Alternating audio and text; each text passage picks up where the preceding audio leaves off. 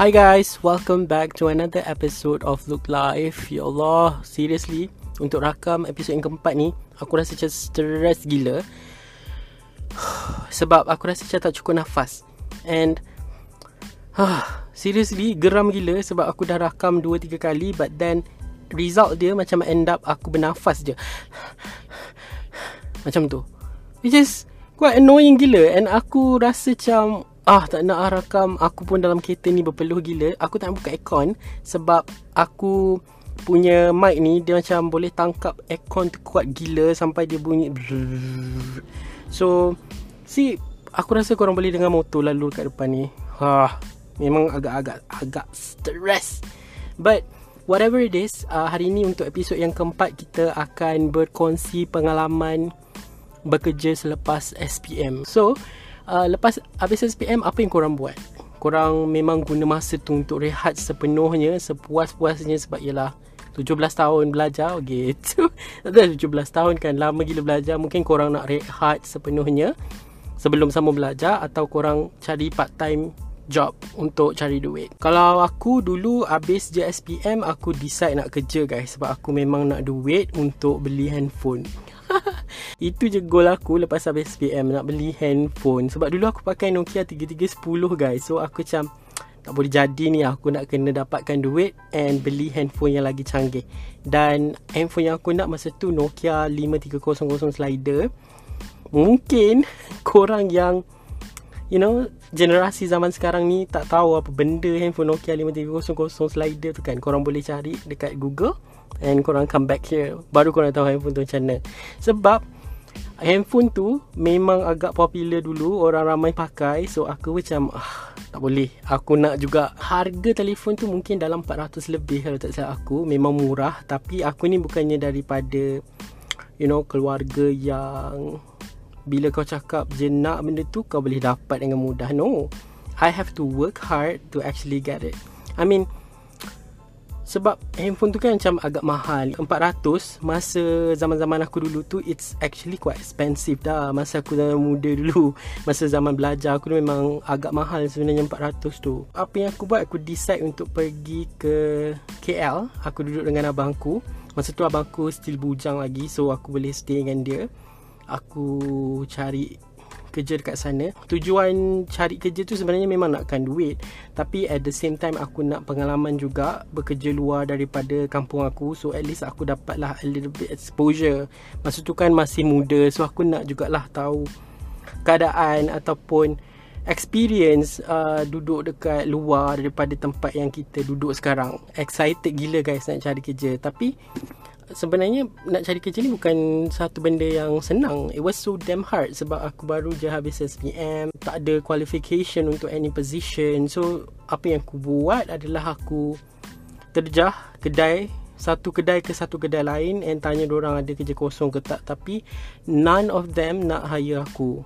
I mean Of course lah masa tu lepas habis SPM aku tak adalah approach company-company yang macam gah-gah gah of course lah tak dapat. Ni aku um, cari kerja yang macam kerja biasa-biasa je kedai-kedai yang ada dekat tepi um, you know tepi jalan macam tu pun susah nak dapat. So aku macam give up lah. Then ada seorang kakak ni datang tegur aku and dia cakap kenapa duduk dekat sini? Sebab uh, tempat yang aku duduk tu actually depan kedai dia. So aku cakap lah aku tengah cari kerja and then dia cakap aku boleh kerja dengan dia. And I was like hmm that's opportunity that I have to. So aku pun decide untuk kerja dengan dia. Hari pertama aku kerja dengan dia tu it was like super easy. I don't really have to do a lot of things. Aku just follow dia buka gerai dekat area KL and then Yalah jual macam makanan Bread and something like that. Tapi yang tak seronoknya Bila di BKL buat rondaan Kita orang nak kena Kemas semua barang Lepas tu cabut.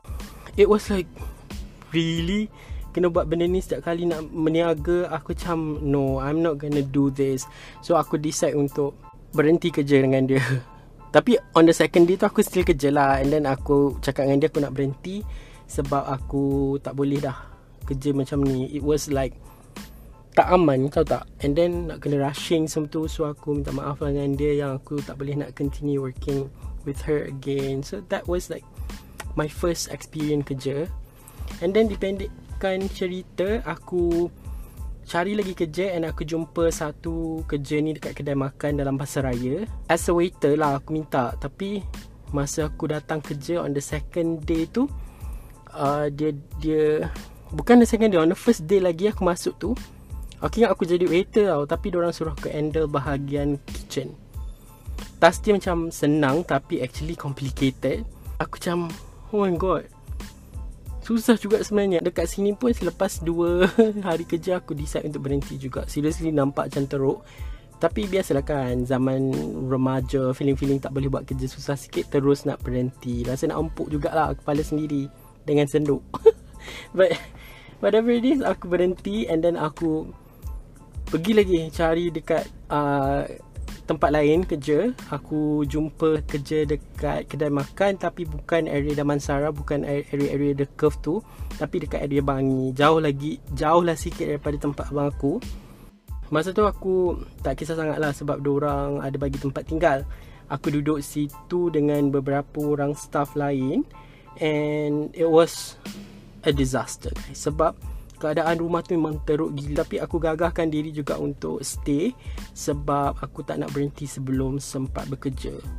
You know what I mean? Macam teruk sangat Tak sempat kerja dah berhenti kan? So aku kerja je lah orang. Hari pertama aku kerja dekat situ Memang satu cabaran buat aku Sebab disuruh ambil order Banyak sekali ghost.